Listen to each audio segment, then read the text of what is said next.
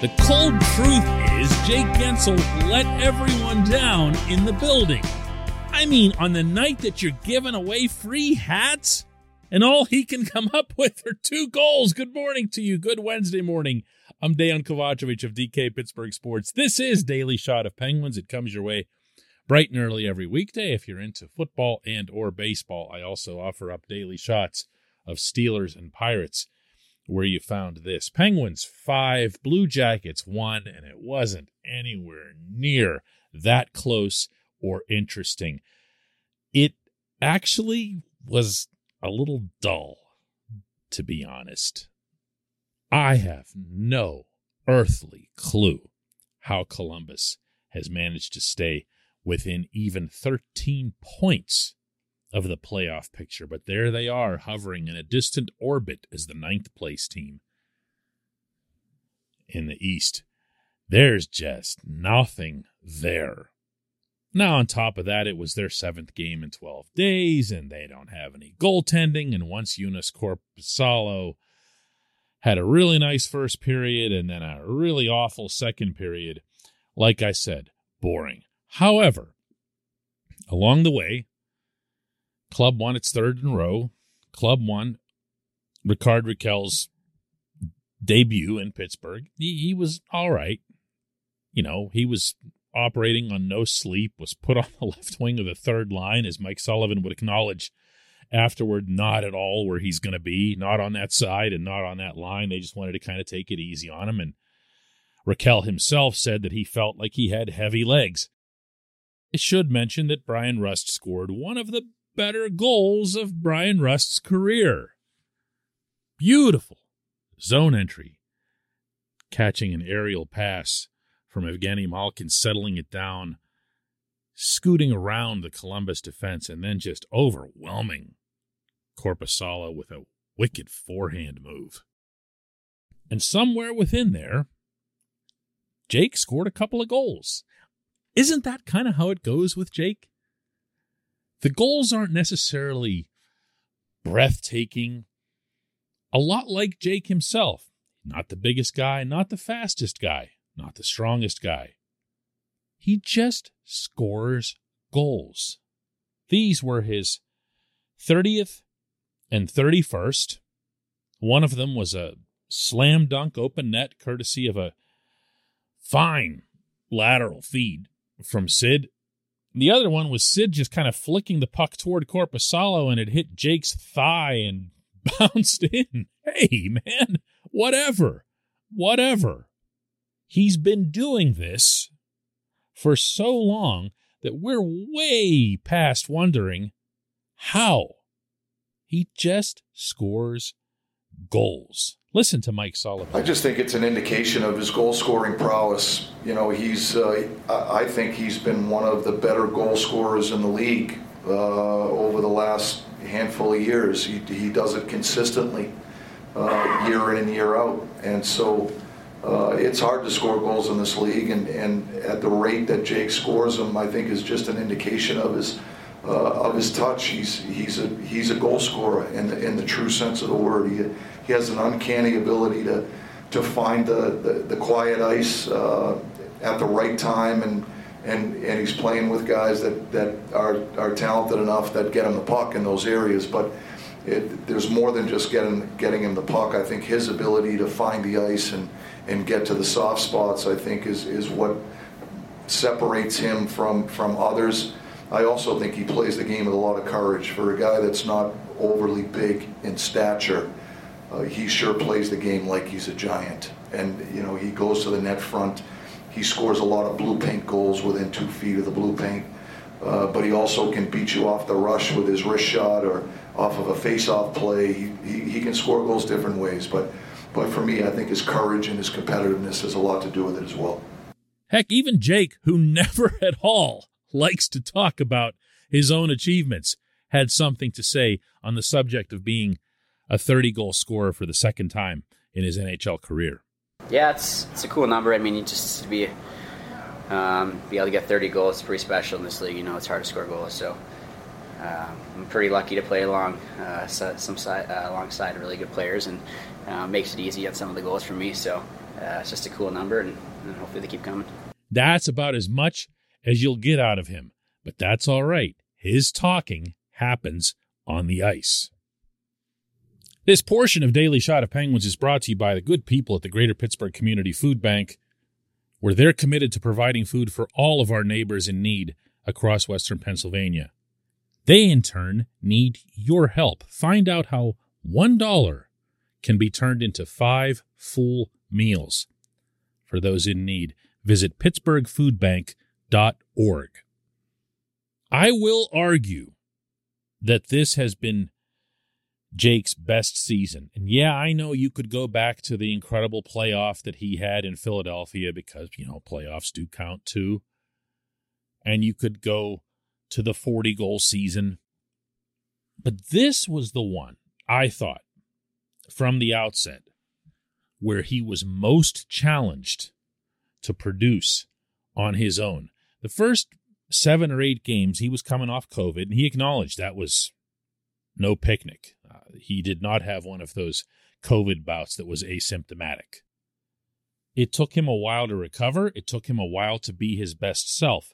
For the first, I don't know, eight or nine games, I can actually recall being critical. I didn't like parts of his game, not just the not scoring. There were other things that I saw that just weren't very Jake like.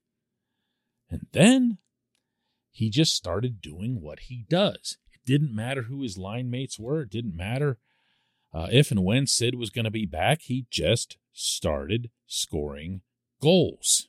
And of course, creating plays for others because he's pretty much equally capable of doing that. This is, to be clear, a star player in the NHL. He hardly ever gets mentioned, even when it comes down to his own position among the star players in the league. But he is that. And even in Pittsburgh, I get the sense that we overlook him a little bit. Maybe it's because there's been the same core in place for such a long time, and obviously there's no touching the stratosphere at which Sid and Evgeny Malkin operate. And maybe it's because we've seen other complementary players around Sid and Gino come and go. But if you wanted to find a category that you could assign to Jake right now, without waiting, without any hesitation, it's that he might be, among forwards, the best complementary player that Sid and Gino have had through their whole tenure. In that tenure, Sid's got nine seasons of 30 goals or more. Gino's got six seasons of 30 goals or more. The only other player in the plural is now Jake, with two of them. Chris Kunitz didn't do it. Jordan Staal didn't do it. James Neal didn't do it. Patric Hornqvist didn't do it. Keep going right down the list. Jake is, I don't want to say the best of the rest, but that's not exactly the worst thing anybody could call you when the context is this franchise. What a hockey player. Just what a hockey player this is. I know this does not make for the greatest podcast material. I know it's always more compelling to hear someone who's hosting one of these shows get all up in arms about some kind of controversy or whatever else here. I'm sorry, I don't operate that way. When somebody is doing something special, I like to step back from it and say, hey, hang on a second. Let's try to appreciate this. That's what this player is. That's what he deserves. When we come back, just one question.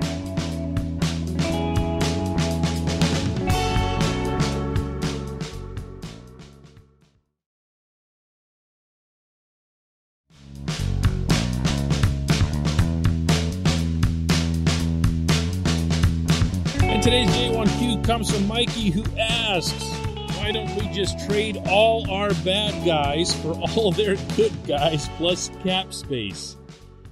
To which he adds, Really, though, this team has their hands on the reins. Yeah, Mike, I gotta admit that after the trade deadline on Monday, I had a bit of a queasy feeling, and I wasn't exactly sure why. I was writing my column for DK Pittsburgh Sports, and I had to type out for the first time what the full return was for Rakell, what got sent back to Anaheim.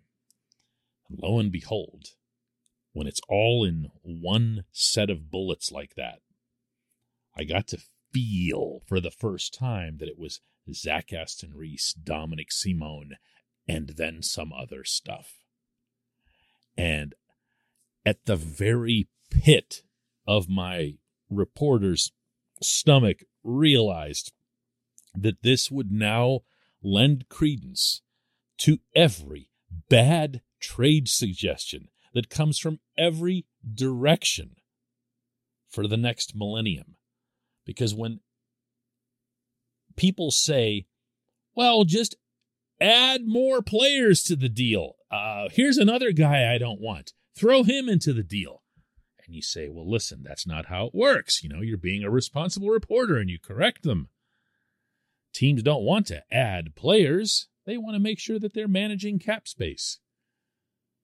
And then Anaheim keeps pouring it on. And it becomes the dreaded package deal. Oh no! Everyone puts forth package deals. Thing is, package deals almost never happen. This one was the ultimate package deal. This one was one that if you boarded the flight, you'd have to pay an additional $30 for every component that was grafted on draft pick, prospect, cap space. Five total components. Ultimate package deal. Gah! Whatever. You know, on a serious note, I will say that I thought Rakell performed uh, reasonably well. Uh, I, I mentioned that in the first segment, but uh, elaborating a little bit, he seemed like he got comfortable right away uh, with the speed of Jeff Carter and Kasperi Kapanen. Actually, should have had an outstanding assist right off the bat. Kapanen just couldn't handle this pass that he made through Kapanen was left for what should have just been a, a redirect for a goal. But I'll also point out that Columbus scored on its first power play, well as the Penguins' first power play of the season, without having Aston Reese and or Simon. It wasn't really anybody's fault. It was a point shot by Zach Werenski that kind of squirted through Tristan Jarry, and Gustav Nyquist was there to poke it home. But it's still not what you wanted. You know, your first night, the PK without two guys that have been doing it for you for a while. Again, especially Aston Reese. So there's some work ahead. It, it's not like the trade was some kind of mega steal. As I mentioned, there were a lot of components. Anaheim's challenged now with making the most of those components with the goalie prospect, Calle Clang, with the second round draft pick this summer. That'll tell the tale of the trade itself. But from the Pittsburgh perspective, what you wanted was what you saw, which was Rakell going out there and looking like he'll fit in. There were a lot of little things to his game that I liked that I think will help this team at both ends of the rink, but especially on offense. And let's remember where it's especially needed. I appreciate the question. I appreciate everyone listening to Daily Shot of Penguins. I'm heading up to Buffalo today to cover the game against the Sabres. It's a 7:38 p.m. face-off, and we'll be right back here tomorrow to talk about it.